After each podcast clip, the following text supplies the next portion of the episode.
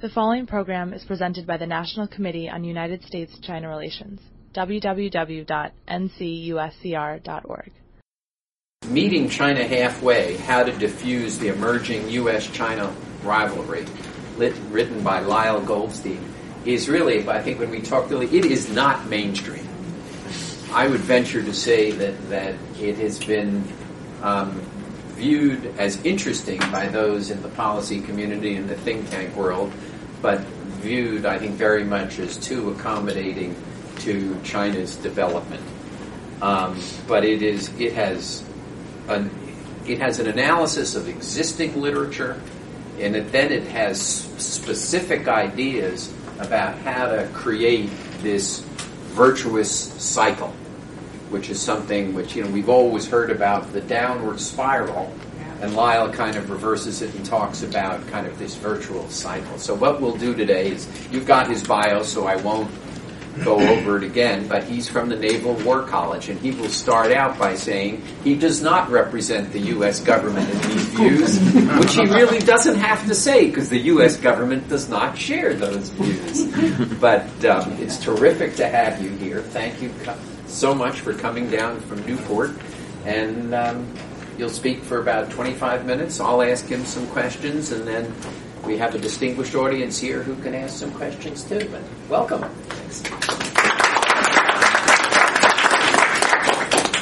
Thank you for coming. 大家好. I'm uh, so pleased to be here. Thank you, Steve, for uh, hosting this event and uh, those at the National Committee. Um, through the years, I've certainly uh, really admired the work of the National Committee. I think they play just an incredibly important role in, they play an incredibly important role in U.S.-China relations, uh, let's say in the trenches, trying to improve the relationship. So I'm uh, grateful for that work and, and honored to uh, come here to share some ideas. Um, well, my daughter always said I should start with a joke and then get to the point. So, um, but I, you know,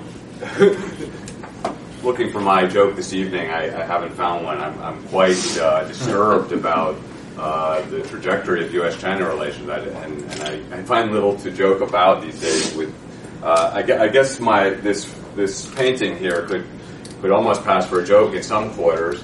Uh, if you like the film Top Gun, I don't know if you can see that in the back, but it shows a uh, a Chinese Su-27 in a very very close confrontation with uh, one of our P-8 anti-submarine aircraft.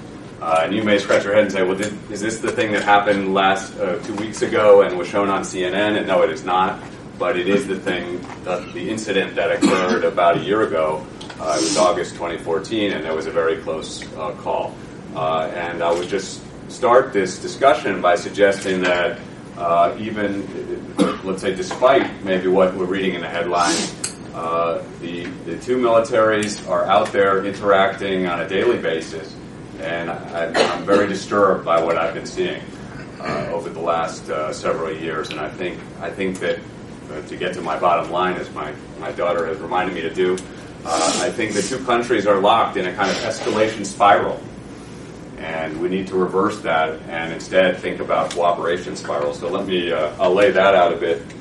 And uh, by the end of my 25 minutes or so, I'll hopefully pitch a few ideas uh, about what those spirals look like. Just by way of who I am, uh, I'm a person, you know, I work for the U.S. Navy. I spend a lot of time in Naval War College thinking about Chinese submarines. That's really how I spend the bulk of my time. The, the uh, book was a bit of a uh, hobby project, but there is quite a bit of uh, uh, news on this front. I'm somebody who's very well acquainted with China's naval development and China's military capabilities. this is probably a new type Chinese submarine, and, and from what we can tell, as a you know very fearsome payload of uh, uh, what are supersonic anti-ship cruise missiles, and probably not, folks not too well versed in naval affairs, but uh, uh that is a capability that the U.S. Navy does not have uh, today. That is a supersonic uh, submarine-launched anti-ship cruise missile. So what I'm, I'm getting here at here is that in some certain areas that China is beginning to um, exceed uh, U.S. capabilities. And that's something we want to keep in the back of our minds as we consider uh, the future of U.S.-China relations. So a cruise missile that can be launched from a submarine that would sink a ship. Yes. Okay. And that is supersonic. Uh, that being uh, actually, uh, well, I'll get to this further, but uh, you can watch a video of a test of this missile, and it's quite disturbing. Um, now, U.S.-China relations are in the news every day, and I think everyone here is well acquainted. But here are what I see as kind of two bookends of the debate. Um, you see uh, Hugh White's book, uh, and also my advisor, turns out, uh, Aaron Friedberg. Um, and you may have gathered where I stand in this debate. Um, you know, maybe it's oh, excuse me, boy. Sorry, I'm, I'm, using this as my timer. There's no clock here, so I want to make sure not to run over uh, into our Q and A. But uh, you'll take we'll take it as a mark of respect for my advisor that I've sort of uh, taken a, a, contrary position to his. Uh, and I'm, you'll you'll note that my book is closer to to White's position. But I, I invite the reason I show this and kind of set myself in the context of this debate is I invite you all to read these books very carefully and make up your own mind. I think we're all going to have to make up our uh, our minds about this. Uh, now, what is what does this cooperation spiral amount to? Uh, as you can see, here are some of the features that I think. But it, essentially, it's I'm looking at uh, step by step. Uh, Steve put it very well, uh, trying to develop this kind of virtual cycle. and um, if I had to say, you know, there's so many books written now on U.S.-China relations. What is it that makes this book uh, unique? Well, one uh, one thing is that it this is a book that um, uh, that delves very deeply into the Chinese sources. I mean, if I had to add them all up, I'd probably peruse something on the order of uh, you know close to 10,000 articles.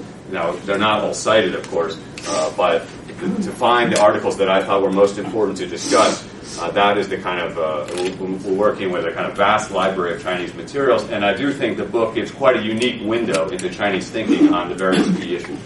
And those issues span a very wide gamut from, uh, you know, climate, there's a chapter on climate change, more or less, a chapter even, there's even a chapter on U.S. and Chinese strategic interaction in the Middle East. So, you know, this hits some issues that aren't uh, often out there, as well as the key issues that we we always talk about those. Uh, for example, uh, the Japan issue, the Korea issue. Um, but I, I, think what makes this book really quite different is that um, this is a book that strives to um, put some ideas out, out there on the table, some very specific recommendations. And that's not something you find in most China books. In fact, I, I brought a few of them along.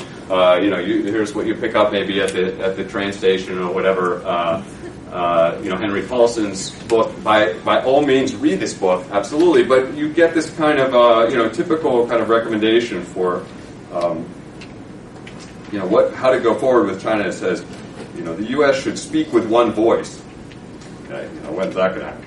Um, uh, you know, here's another recommendation: find China a better seat at the table. I mean, these kind of this sort of um, kind of anodyne uh, kind of vague recommendations. Here's another great book, um, China Challenge Tom, by Tom Christensen, somebody who I greatly admire. But again, the recommendations are pretty, um, uh, you know, combine U.S. strength with diplomatic moderation. Uh, here's another recommendation: is um, uh, the U.S. should listen to Chinese concerns.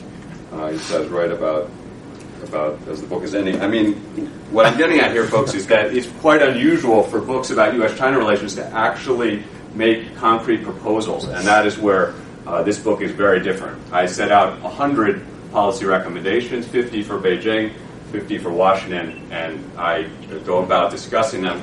And as Steve said, I go right at the conventional wisdom, uh, and I'm inviting a kind of debate. I'd like to have a debate here tonight uh, and uh, that, that's really what I'm looking to spark. And what I want to do in the next few minutes, though, is show you just some of the evidence that, that I looked at and how did I come to these conclusions. Um, uh, just to give you a visual sense of what we're seeing in terms of uh, China's uh, very dramatic military development. Um, you know, China is often described as a land power. That's that's certainly true, uh, and they're moving in different directions there. But as I uh, mentioned in that very first slide, we have this the beginnings of a kind of Top Gun culture, which is sort of curious and interesting on the one hand, but as you see it play out every day in the skies, uh, you know, proximate to China, we can see how this goes in some some dangerous directions. And then China, of course, is going to see. Uh, by all means, and that's something I follow really closely. And I, I just added this slide recently to suggest this is the, the largest and one of the most advanced shipyards in the world uh, near Shanghai. Uh, China's at a, in a position with its industrial might that if it wants to, it can uh, rapidly increase its military forces in, in their uh, their scope. Uh, that to me is, is quite obvious. Now, where is the debate going in the United States? Um, uh, we've all seen uh, this kind of. This was in the Washington Post following the publication of those uh, photos, of course, and you can see that the. I think we can say that the. Uh, you might want to say the Hawks are having their day. um, here's a colleague of mine, actually, at Naval War College, uh, and uh, this has become quite. It's become quite typical in our. In our discussions on this subject, to talk openly about rival, or even to talk openly about the possibility of war. And of course, that's very disturbing. Um, now, what I find also disturbing is that our discussions that have taken on more of a hawkish uh, character, that those are mirrored by what I see in the Chinese literature. And here, you know, this is a, a I don't know if anybody here reads Caijing. It's a wonderful uh, Chinese magazine. Um, mostly it's for sort of bank, the banking types. You know, you don't expect to see hawks coming out in Caijing per se, uh, but there they are. You know, U.S.-China trading relationships are intensifying on a daily basis. I know these are kind of hard to read back there. I'll read the key points here. Uh, and this, this point about TPP, the U.S. obviously rejects the idea of inviting China to participate in the TPP. I think that, that will create some tension. But what I find particularly disturbing is kind of a fusion of those kind of economic tensions, which are, I think, certainly exist in the United States and also exist in China as well. But here's a, a general, uh, uh, Qiao Liang, uh, Air Force general, and here he's actually talking about the economic relationship, but he's saying, uh, you know, that of course China confronts a mighty opponent uh, in the United States, and uh, you know, the U.S. wants to maintain its financial hegemony. So to me, this is this is disturbing fusion of kind of economic anxiety with uh, the national security anxiety that we've seen as well. And, and when we look at, say, China's some of China's military leaders. Here's Admiral Hu, recently retired. I think you could say he was the right hand man of, of uh, China's, the leader of China's Navy. And, you know, if you can read this, it's, it's quite disturbing. He's saying, uh, the United States as the fundamental anti-Chinese force may seek to precipitate a crisis, hoping that internal difficulties could facilitate foreign aggression or that foreign aggression could cause internal anxiety. So you know, that's a pretty. If, if, this is a window into how Chinese military leaders think, it's pretty dark. Uh, he said this in 2010, and since then, I think it's it's actually gotten worse. Uh, here, this was some uh, reporting. I watch a lot of Chinese TV, um, and here's some reporting about the uh, the so-called uh, Scarborough Shoal crisis that was in 2012, um, and you can see again, really uh, kind of bellicose type rhetoric. You know, uh, 中国不怕事, uh, 不惧武力, that is, would, uh, China would, would not, uh, does not dread resorting to force. Okay, so, you know, really kind of disturbing uh, sort of rhetoric has become, you know, it's the new normal in both countries. Okay, so this is, in writing this book, I'm trying to reverse that, uh, what seems to be becoming conventional wisdom. I think I'll skip this in the interest of time. But if you um, this is uh, quite current. I think this was uh, 20 in 2014. A Chinese strategist uh, in a very prestigious journal here. Uh, this is a Beida professor saying, you know, effectively China has the advantage in close into its coast in the near seas. Okay, so it shows a kind of new confidence. Uh, wouldn't have seen that a decade ago. Here's a another translation I worked on by another Chinese strategist, Zhang Wenmu, where he said, you know, Putin has shown us uh, exactly what we need to do. Uh, look at how he sees Crimea, and NATO had no recourse at all. So, I mean, here's some evidence that they're, and I've looked at other things too that show that they are indeed looking to Putin's example. Uh, that's become quite commonplace. And um, again, looking at some of the TV reporting, here's an admiral who's uh, a very frequent uh, TV commentator saying, you know, he's looking at uh, our Seventh Fleet commander who is calling for the Japanese to patrol the South China Sea. And here, you know, of course, as you can imagine, uh, that's that's a little like waving a red flag in front of a bull, to my estimate. Um, and here's some reporting. As you know, our Defense Secretary Ash Carter was just in, in the Far East, and he, around the time of that, uh, that was in April. Uh, you know, this is the kind of reporting we saw on Chinese television. You know, is the U.S. going to build eight new military bases in the Philippines? You know, and that's that's a pretty dramatic statement. Um, so that you know, this is the tenor of kind of discussion in China. As I mentioned, that I think I we talked briefly on on my earlier slide about that uh, new missile. There's a lot of uh, kind of new capabilities out there that are worrisome. This is the test I was talking about. You can watch it on YouTube. Uh, it's pretty disturbing uh, to watch. And uh, the, these are the kind of capabilities that are coming online. And here, uh, just quickly again, how do they? How do the Chinese assess the military balance? They are watching it really closely, and they know that our submarine force will actually come down to just about 40 boats, 40 attack submarines in 2028. So this is the I could show you 10 different Chinese sources that talk about this. So this is the level at which this is being watched. Um, uh, they look at uh, Iran's capabilities. They say Iran, well, they're doing okay, but they'd do much better if they developed a heavyweight supersonic cruise missile. I put this slide in here to show you China has not taken that step of selling this kind of weaponry to, let's say, folks that we don't necessarily like. But this is where we may be headed. Okay, it's worrisome. And here's another example of that. Uh, this is marketing arms to Latin America, saying, gosh, there are a lot of people in Latin America who don't necessarily love the United States. And that's a great market to sell weaponry. Uh, this really hasn't happened yet, but it may, uh, this may happen in the future.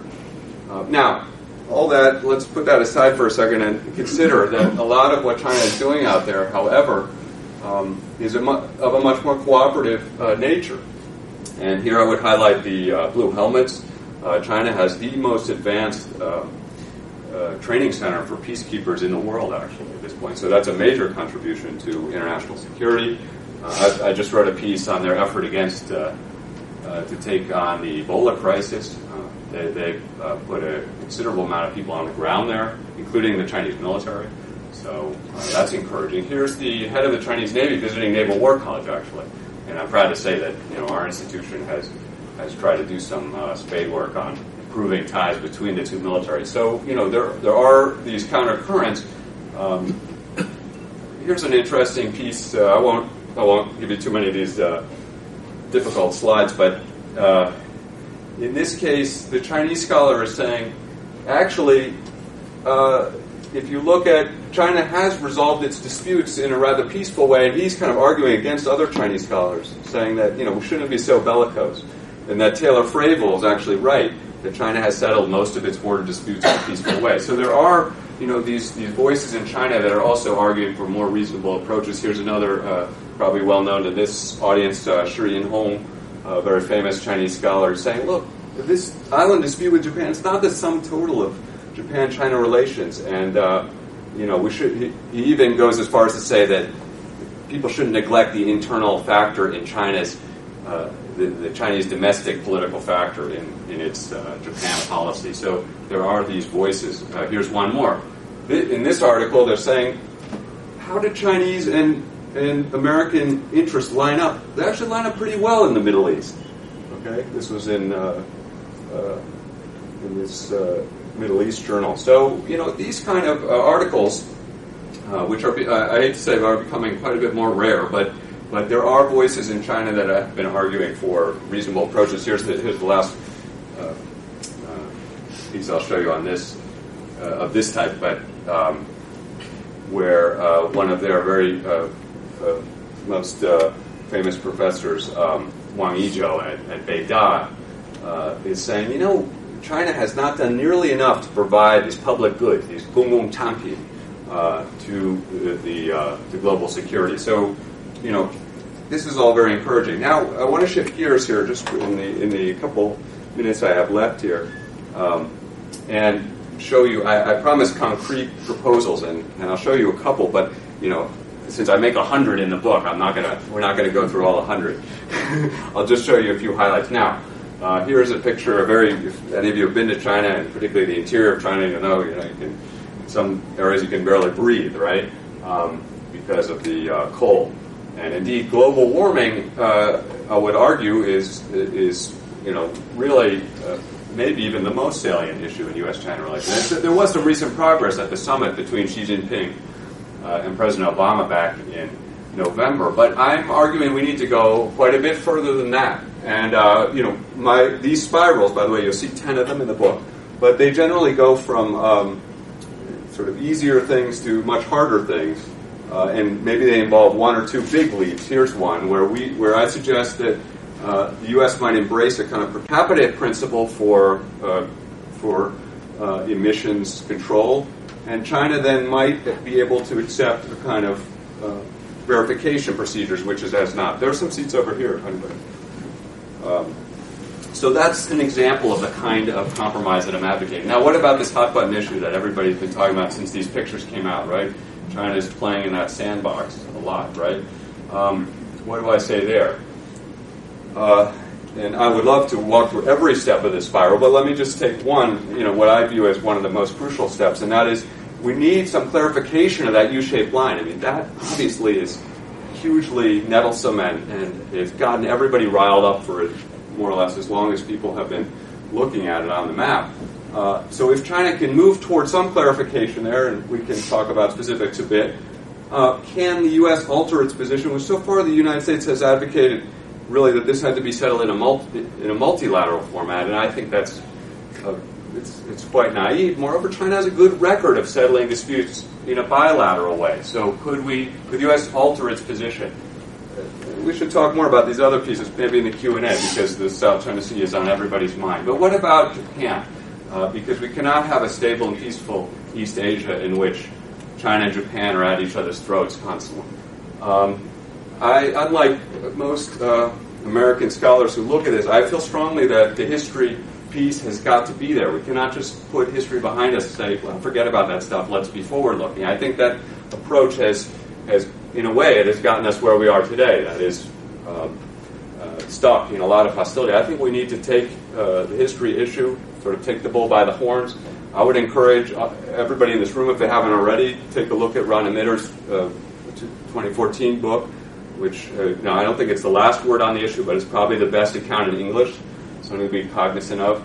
Uh, take a look at this movie, for example. There are many movies about the Nanjing massacre. Take a look at this one. It is eye-opening, I think, for anybody who's thinking about this issue, and it's it's well past time to uh, integrate this into how we think about. Is that a Hollywood production? That one? It's a German film. German. Uh, yeah, if anybody uh, if anybody doesn't know who John Rabe is, well, let's talk about it in Q and A because he's a fascinating figure uh, and one one who, again, if you're thinking about China-Japan relations, you ought to know who this person is. Um, well, how to fix you know this most difficult relationship? And again, I'd like to go through all the steps. They're all in here. This graphic appears. There are ten of these uh, spirals, and, and I, I, purposely translated them in the book and so forth, and, and, and, made them very clear so people could look at them and quickly ascertain what I'm proposing.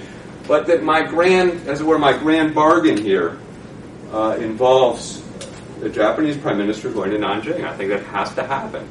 Uh, there's simply no way to move beyond the issue. And by the way, that's that's just the beginning of the whole process of historical re- reconciliation. You know, I, can talk about this more in the Q and A. I'm a, I'm a Jewish guy who lived in Germany, so I, you know, I, I, feel like I have some understanding about what historical reconciliation is about.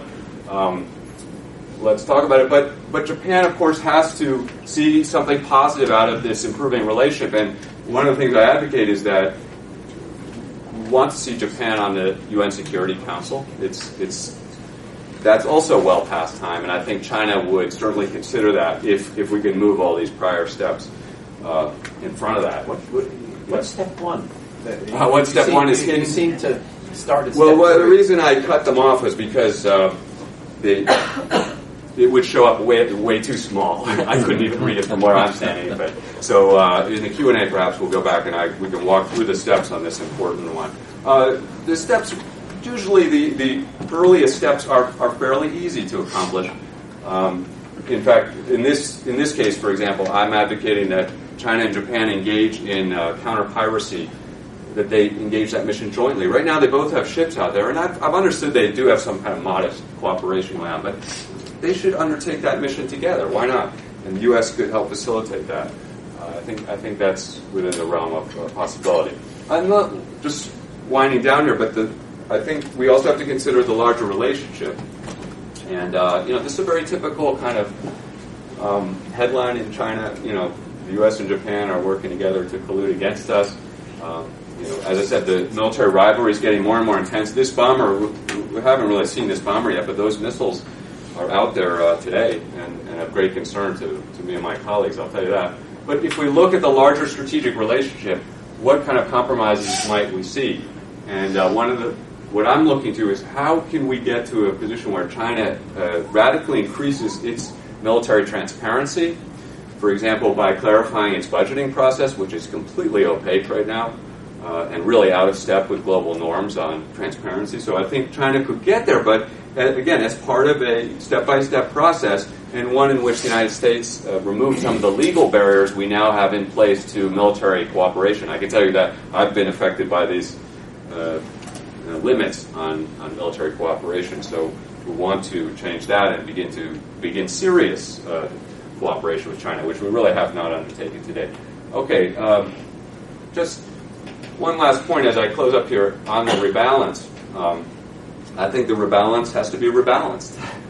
Um, I think there are a lot of problems with the rebalance as it now stands. I'm not going to go through all this. We can do so in the Q&A if you like, but um, just to highlight a few points.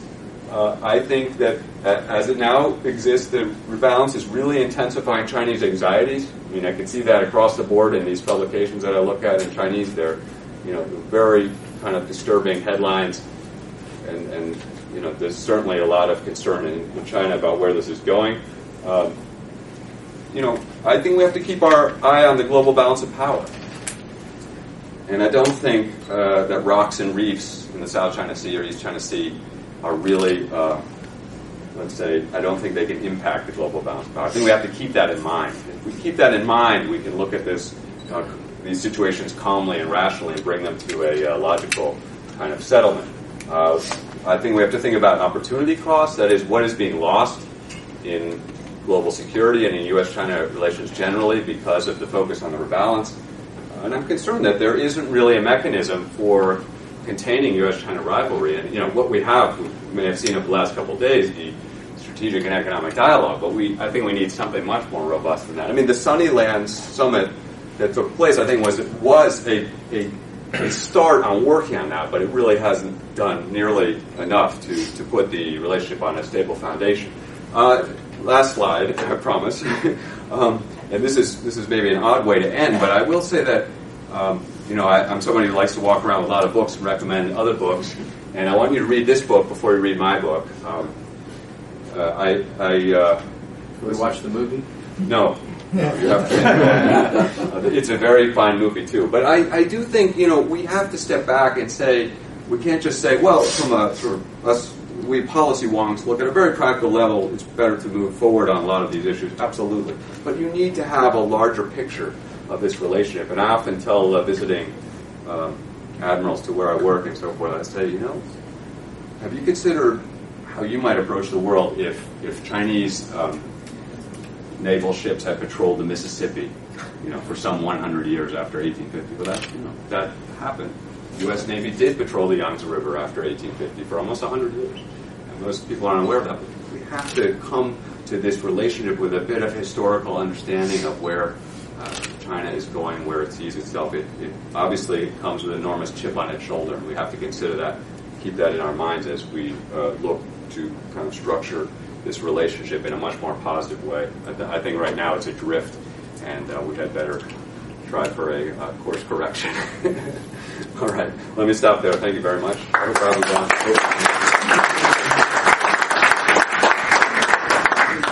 That, that is uh, that is terrific.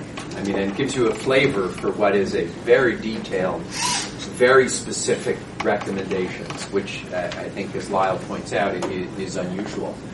Um, you know what we can do instead of we can just lift those. Nick, you want to just put the shades up?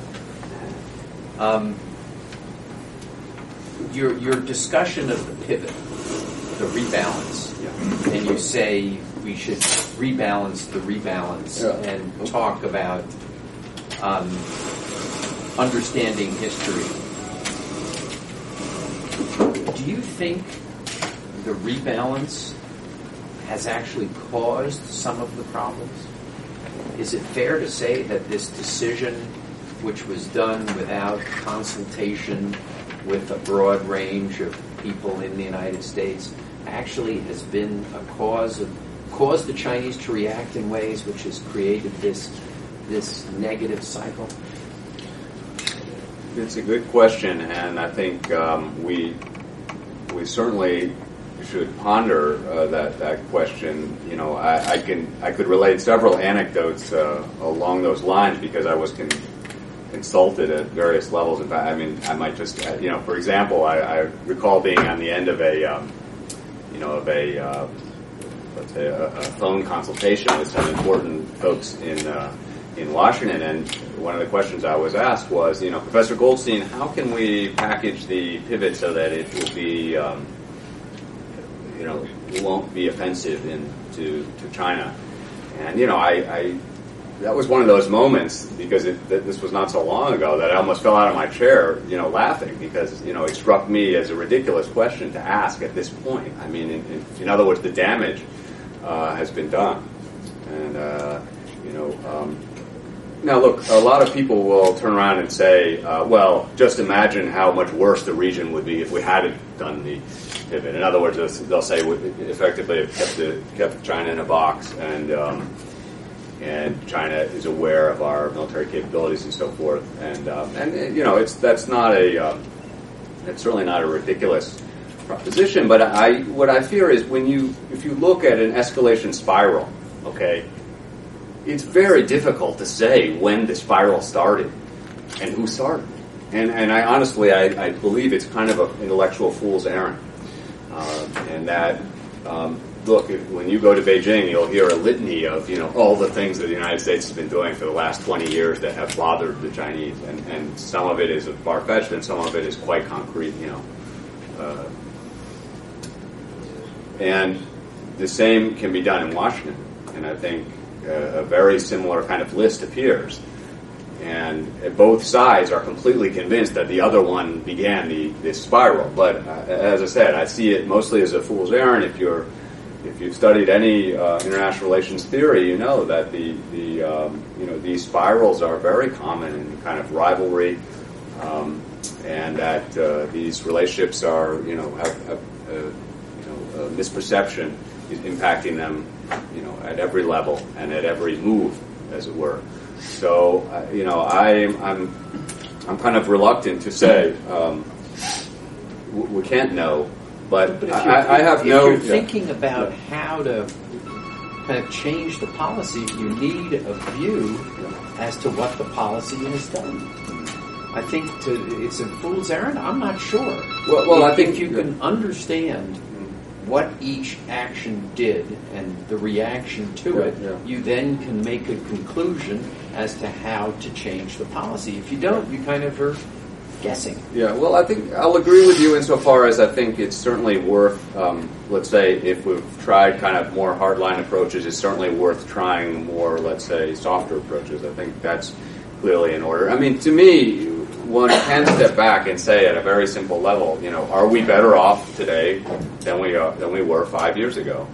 And I think I, I could say uh, certainly not. I mean, right. both both uh, situations in the East China Sea and South China Sea, and for that matter, in, in several other domains, I think uh, have witnessed increased tension. So I think you know, the, absolutely, the question is is in order, and, and uh, we, we, should be asking. But if you talk about the Diaoyudao, and when the problems really intensified in the Diaoyudao.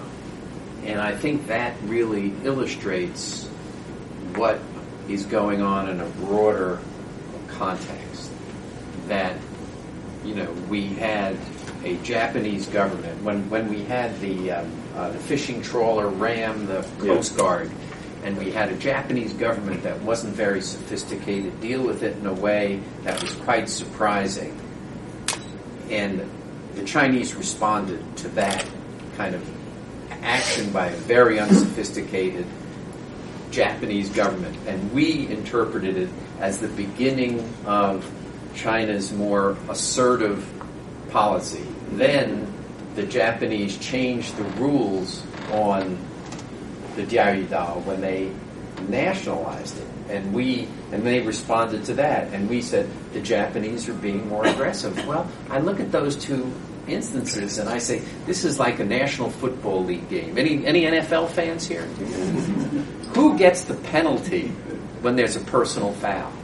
The guy who retaliates, not the guy who commits the original foul. And that's what's going on. We're, we're throwing the penalty flag on Chinese for aggression, whereas it was the Japanese who changed the rules.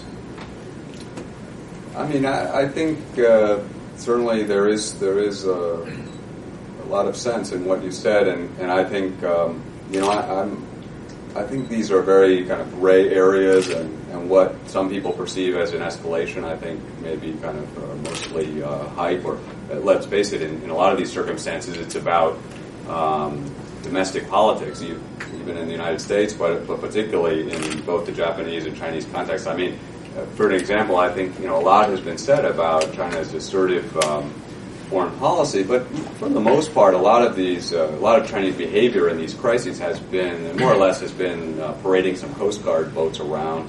Uh, you can't really occupy an island with a Coast Guard boat. It just sort of goes around, patrols. For the most part, these boats are also unarmed. So, I mean, you know, I think we have to keep uh, keep a little bit of um, common sense here. And, and, part of the bedrock common sense that I want to apply to these uh, maritime disputes, you know, I work at Naval War College, so we we do have the foremost experts in, legal aspects and strategic aspects of maritime disputes, but I am trying to inject the common sense, the wisdom that you know these rocks, they're rocks. You know, more more often than not, they're rocks we're talking about, not islands, and that these uh, rocks are not worth. Um, they are not. They're certainly not worth World War III, uh, but they're not worth. Um, any kind of military conflict for any of the countries involved. Uh, but they're also, and this is worth considering, they are also not worth strategic rivalry because strategic rivalry has a lot of costs, right? I mean, those are those are ships and submarines and coast guards that these countries are building, and not you know roads and trains and schools and labs and you know and, and uh, uh, you know, energy efficient technologies. And, You know, in other words, there are real costs to pursuing a militarized rivalry, and I think these costs are coming to fruition. So it's not it's not just the danger of war, which is increased, but uh, so we need to, yeah. as it were, stand up for rationality here. Yeah, it's it's obviously it's about the budgeting for your colleagues are 15, 20 years from now. So they're trying to anticipate what is going to be going on, spending money today, which is not going to improve America's infrastructure or other things. And the same is being said on the Chinese side. That it's really it's not that we're going to go to war. It's budget. It's the cost of budgetary allocations. Yes. And indeed, you know, many Chinese, I think, uh, do appreciate the fact that, yeah, yes, they want to see a stronger China, and, and really, in some ways, that is uh, driving this in, in, this kind of, uh, let's say, um, anxieties uh, across the board. I mean, I, I, do agree that China's military has been making rapid strides, as I showed. And that's a fact. But again, in, in, intentions are different than capabilities, and I think we have to keep that in mind. But there are many Chinese voices that are also concerned. They don't want to see all their uh, wealth being thrown at, uh, you know, into weaponry and so forth. They, they realize that that is a, uh, a bankrupt road. In fact, they've studied very closely the Soviet experience, and they, so they know well that they do not want to walk down that road. So hope, hopefully they'll be wiser. We'll take wisdom, though, on both sides of the Pacific to get there. What do your colleagues think of this book? That's a, that is a great question. We, um, you know, we're having a good dialogue. I'm, I'm happy to say that the, uh, the, the, the U.S. government has, uh, you know, has set up these colleges to look at strategy and international relations, and, and they're quite used to having, uh, well, let's say, a, a, panoply of views. Um, happy to say. So, I mean, you know, there, there has been. I, I will confess, there's been a bit of head scratching. Um, but I think, you know, by and large, people are, are comfortable with the fact that, that, that, really, as a nation, we need to have a debate about these issues. Um, the public has to be involved. That's part of why I'm here today. But but but the military itself also needs to debate these issues internally, and especially among people who you know who know the difference between the various types of submarines and missiles and so forth. because the question, the big question out there is, you know, how, you know, is this a threat to U.S. national security? As I'm looking at most of what I've seen, uh, I can say um, generally this is not a threat. Right. Could a similarly placed Chinese write a similar book? That's a very interesting question, and, and we'll see where somebody at NDU write a book like this. Well, I will say I was. It would be Nebu or or Guo me.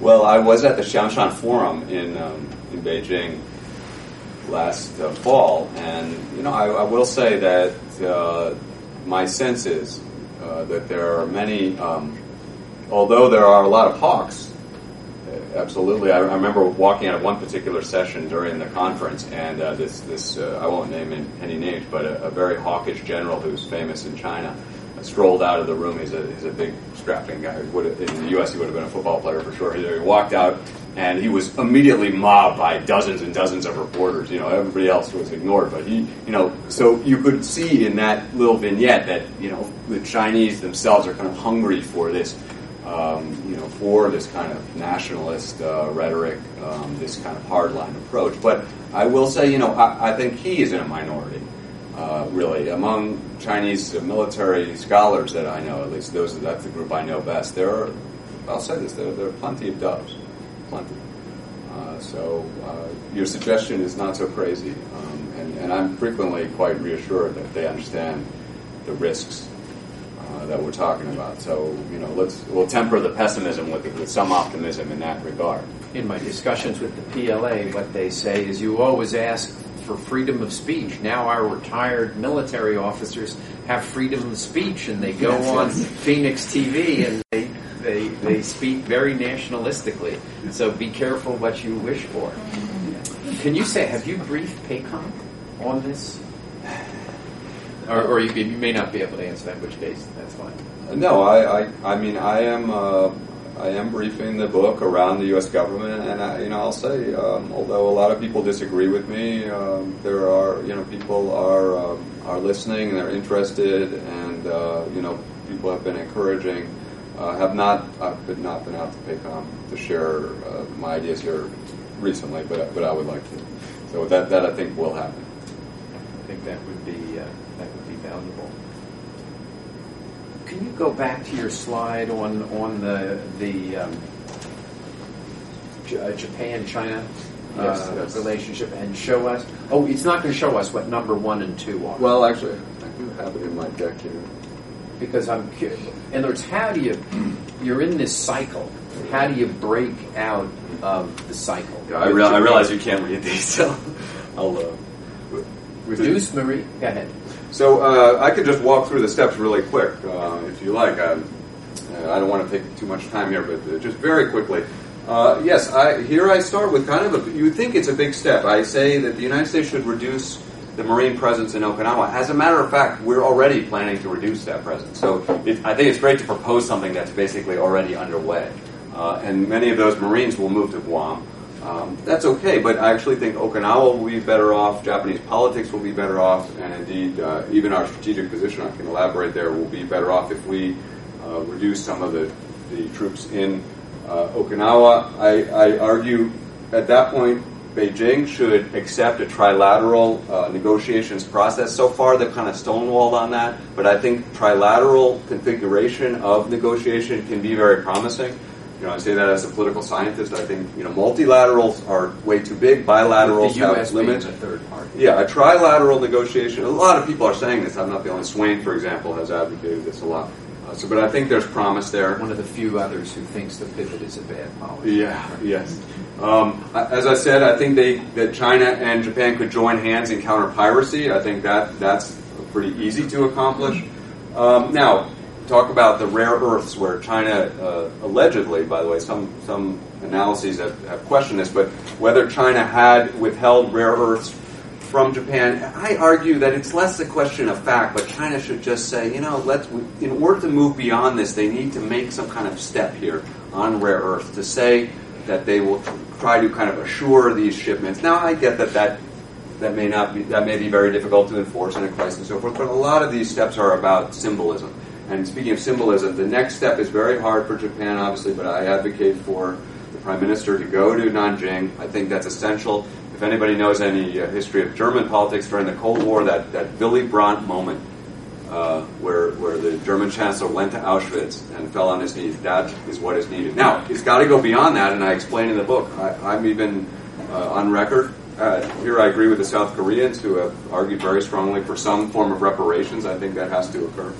Uh, we can talk more about that. Now, what could China do to reciprocate? Uh, how about accepting the median line as a settlement in the East China Sea? I think China could go there. I think there are reasons to show that China, in a, in a way, they have accepted that already, but to formally accept that. And from there, we move to what I advocate as joint administration of those contested rocks. And again, you know, maybe in theory it sounds hard, but actually, practically, that would not be difficult to accomplish. I think we could get there. Now, China has to throw Japan another bone. I argue a good bone would be constitutional reform. We can talk more about that, but there's a lot of discussion about the Japanese constitution. I think if, if we undertook all these steps, I think China could go there, and I think Japan would be better off for it. Uh, that would help their internal politics and so forth. Then I, and here, you know, people may roll their eyes a bit, but I'm going to say we need to think about reforming the U.S.-Japan alliance.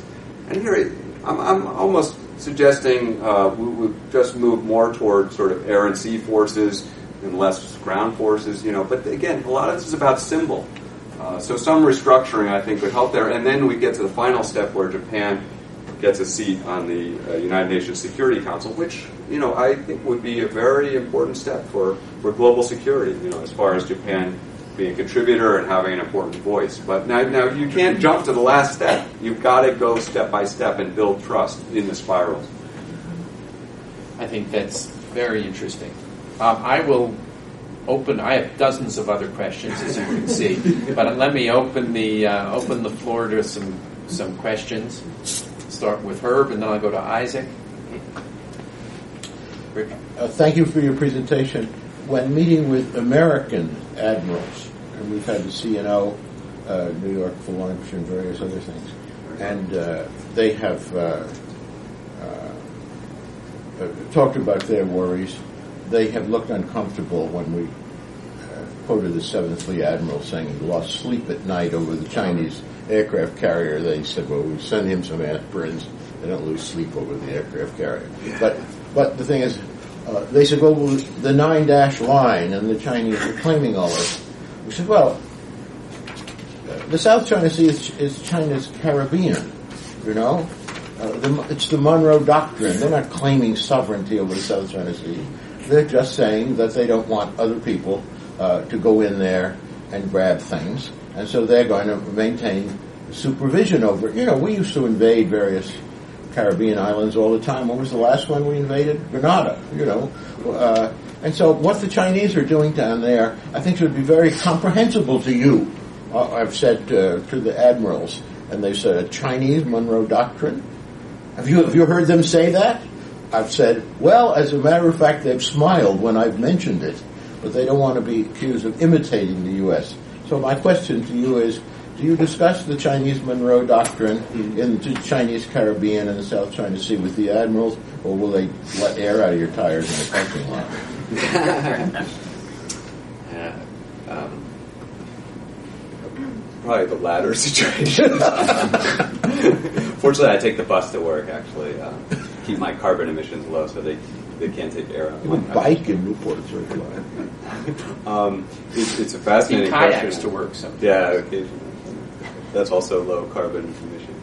Um, the it's it's fascinating that you raise the issue of Monroe Doctrine because I'm, I'm considering actually writing an article that would be something to the effect of you know really looking at how the Chinese talk about the Monroe Doctrine because it, it's, it's very interesting. They, they actually are starting to discuss it a lot. You know, and what was its meaning and why did the U.S. undertake this approach and how you know in effect you know how did the United States get away with it? You know, as part of the uh, um, but it, there's actually very intellectually there's a very interesting side of that, and, and, at least one of the analyses that actually I just I discuss in the book. Actually, if you look at the uh, I think it's chapter six that I talk about Latin America and I actually discuss one of those um, articles about the Monroe Doctrine in detail, and, and they actually, one of the analysts says, uh, you know, in fact, the United States, um, yes, they did, a, what the U.S.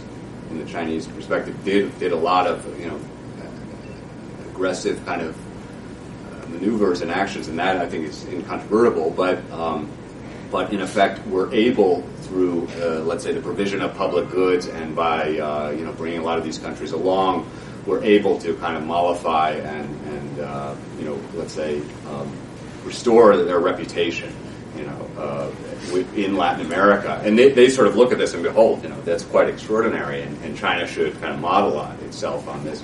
So that's fascinating. I, I, invite you to look at those passages. But just to, to, take your question a little more narrowly now on what's going on in the South China Sea, I mean, I quite agree with you that um, it, it, it's not shocking. I mean, this area generally, not all of it, but most of the South China Sea is very proximate to China. I mean, these are China's maritime approaches, let's put it that way.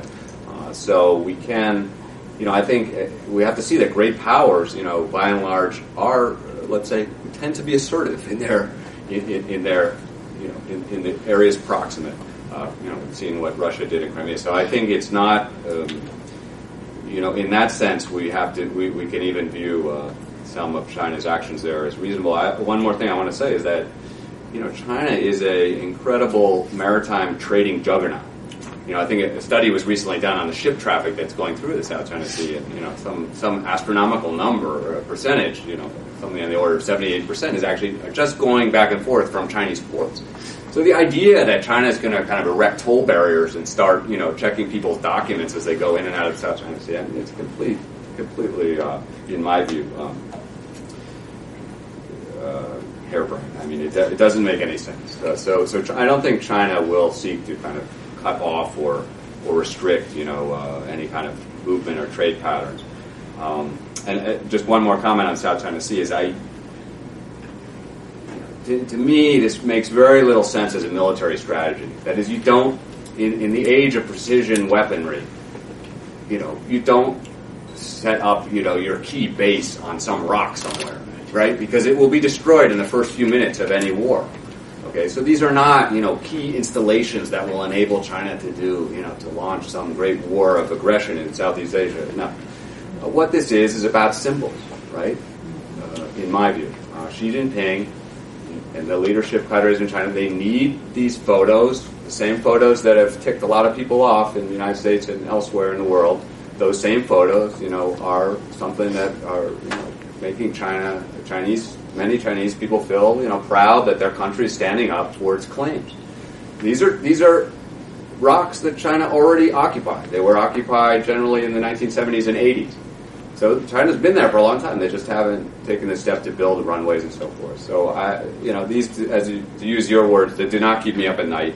And I think we can more or less say, you know, China wants to pour concrete. You know, I'm sorry for the corals, but the strategic implications are are not are not uh, extensive in my view. Isaac. Thanks. He's a real, he's a real South China Sea expert. I think we should direct all questions to. Uh, to uh, Isaac. He's a very promising PhD candidate. Uh, I, w- I wonder if just extending this this question a bit further, if you could, I don't know if you have one in the book or not, uh, discuss what a cooperative, um, a virtuous cycle or a cooperative spiral might look like with respect to the U.S. and China and U.S. intelligence, surveillance, and reconnaissance operations uh, in areas that may or may not fall within the purported Chinese Monroe Doctrine.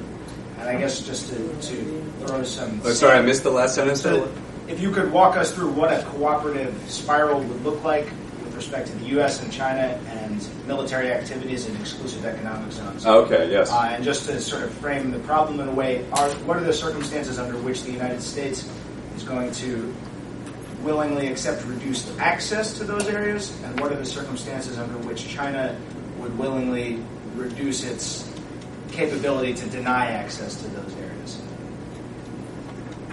Okay, I mean those are those are excellent questions. Um, you know, I, I do take this up a bit, and it's it, by the way, you know, I, I, think Steve asked me how I whether I get beat up by my colleagues more or less, and, and over this question I do. Uh, you know, I, will show you my black and blue marks and so forth. Um, you know, this is something that the U.S. Navy, you know, it's, it's I'd almost go so far as to say it's part of our DNA um, as, a, as an organization. Uh, that is, in, as, as, Isaac put it, the close-in surveillance. Um, you know, and and I feel that I have made this a part of my cooperation spiral on the South China Sea, where I took it up very directly, and I invite you to look at the passages in that part of the book, the Southeast Asia chapter and the South China Sea discussion. That, that's actually the longest chapter in the book, so I you know, I feel very strongly about its importance, and as you can see, it's dominating headlines. I, I call the, the, title of the chapter, you know, the new Fulda Gap. So the South China Sea is on everybody's mind.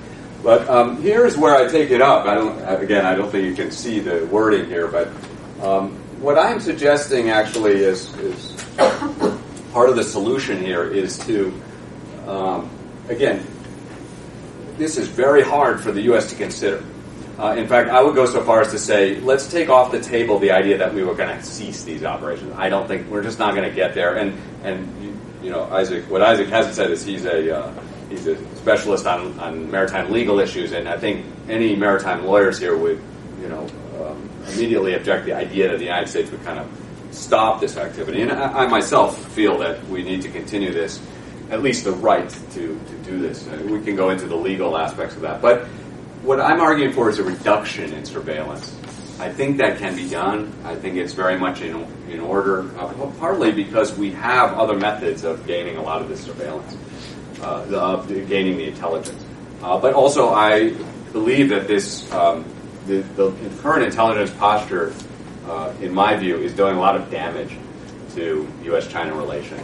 Uh, they, they, have now uh, several times the Chinese have put this on par with the Taiwan issue uh, with Taiwan arms sales as the kind of two uh, bedrock uh, issues that are poisoning U.S.-China security cooperation, security interaction.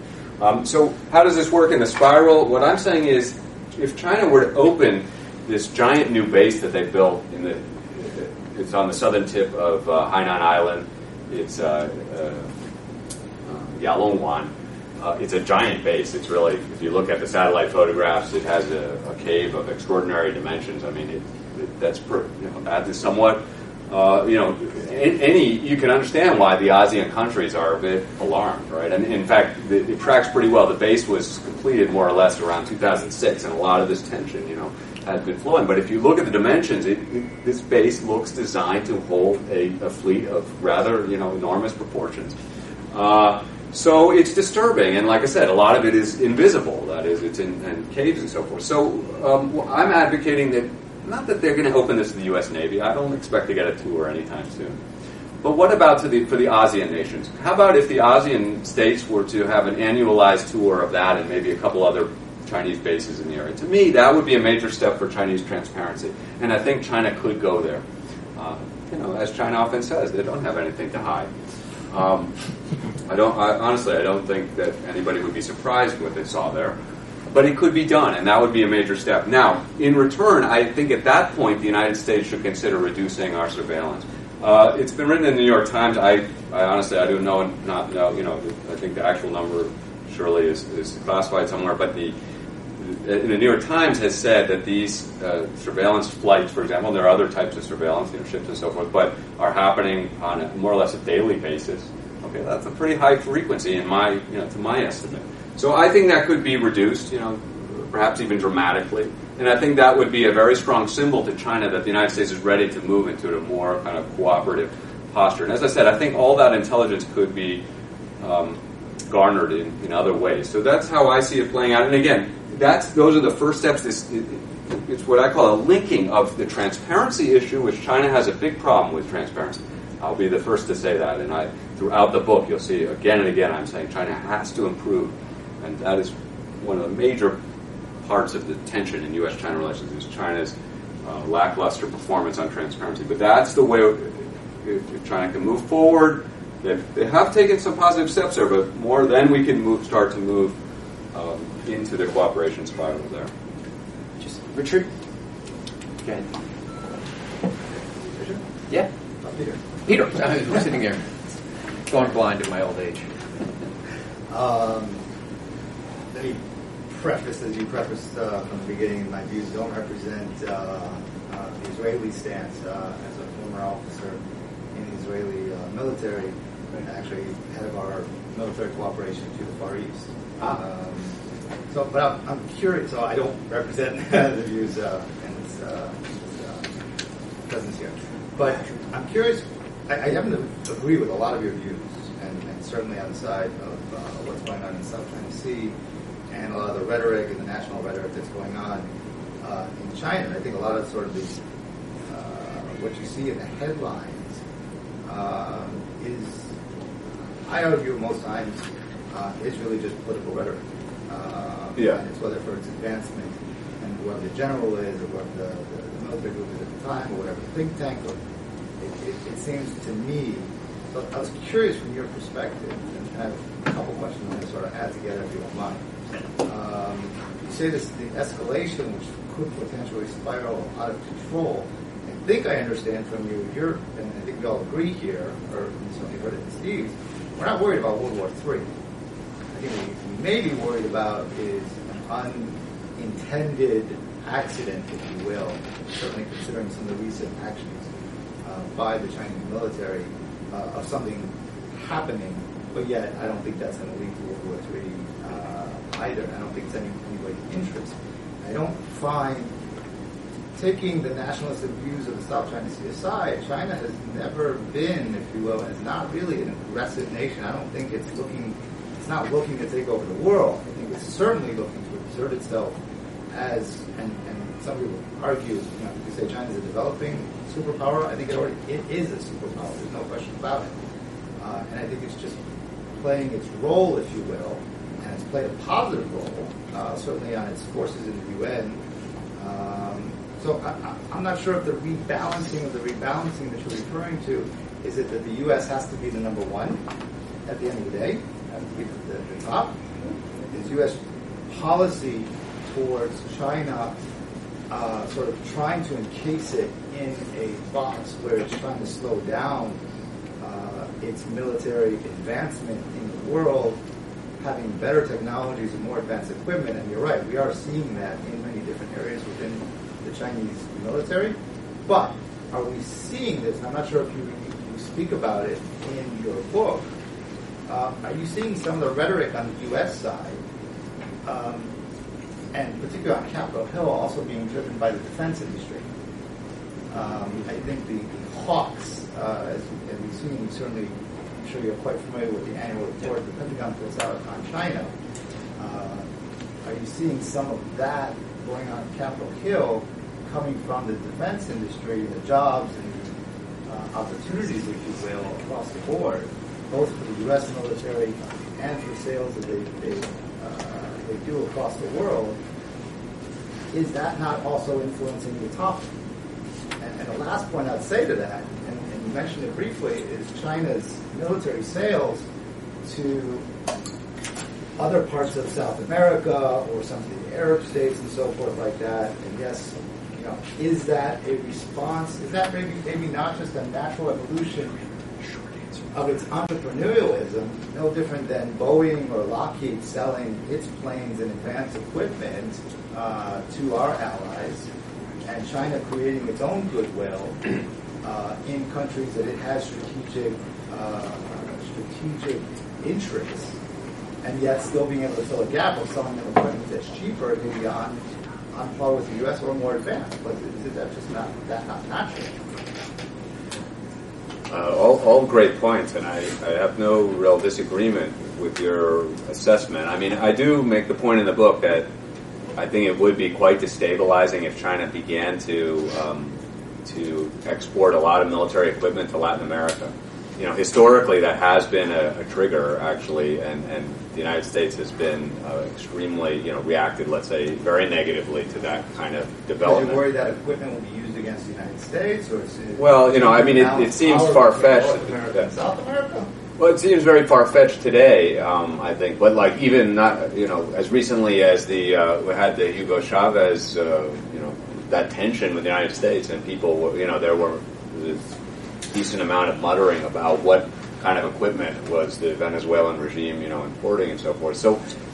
You guys Uh, a lo- look, I, I'm not. It's not about. To me, it's not. You know, about practical constraints on what the United States, you know, can and can't do in Latin America. It's more. It's a lot of symbols. I mean, we all look at U.S.-China relations here, I think we know so much of the discussion is about that. Now, you know, I think many Chinese would say, well, you know, let me get this straight. So the U.S. can sell weapons like crazy in our neighborhood, in China's neighborhood, and we can't sell weapons in in, the, in America's backyard. That's completely unfair, and I, there's something to that. And I.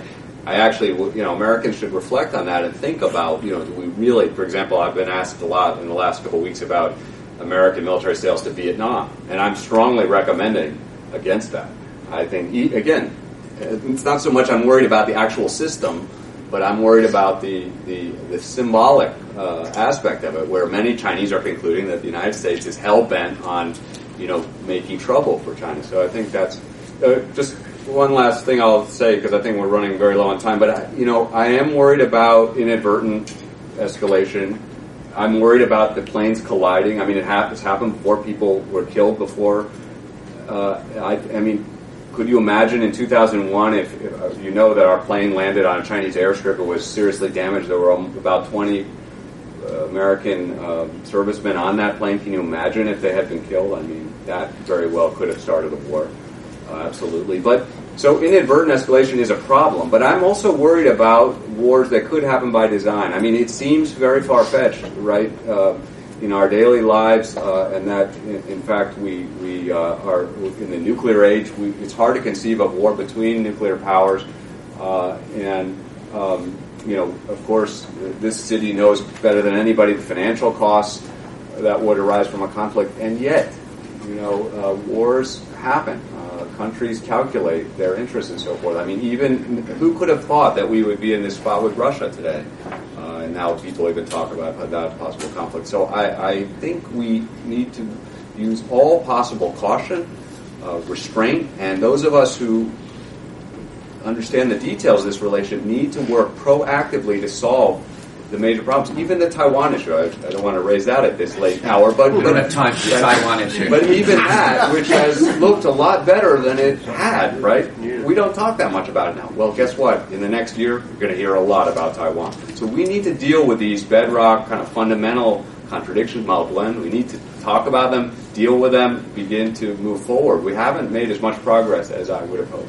We are out of time, but Lyle, thank you so. This has given you a flavor of the kind of stuff that is in the book. It really is. It's got some very imaginative proposals in it, very specific and well worth reading. But thank you so much for joining us.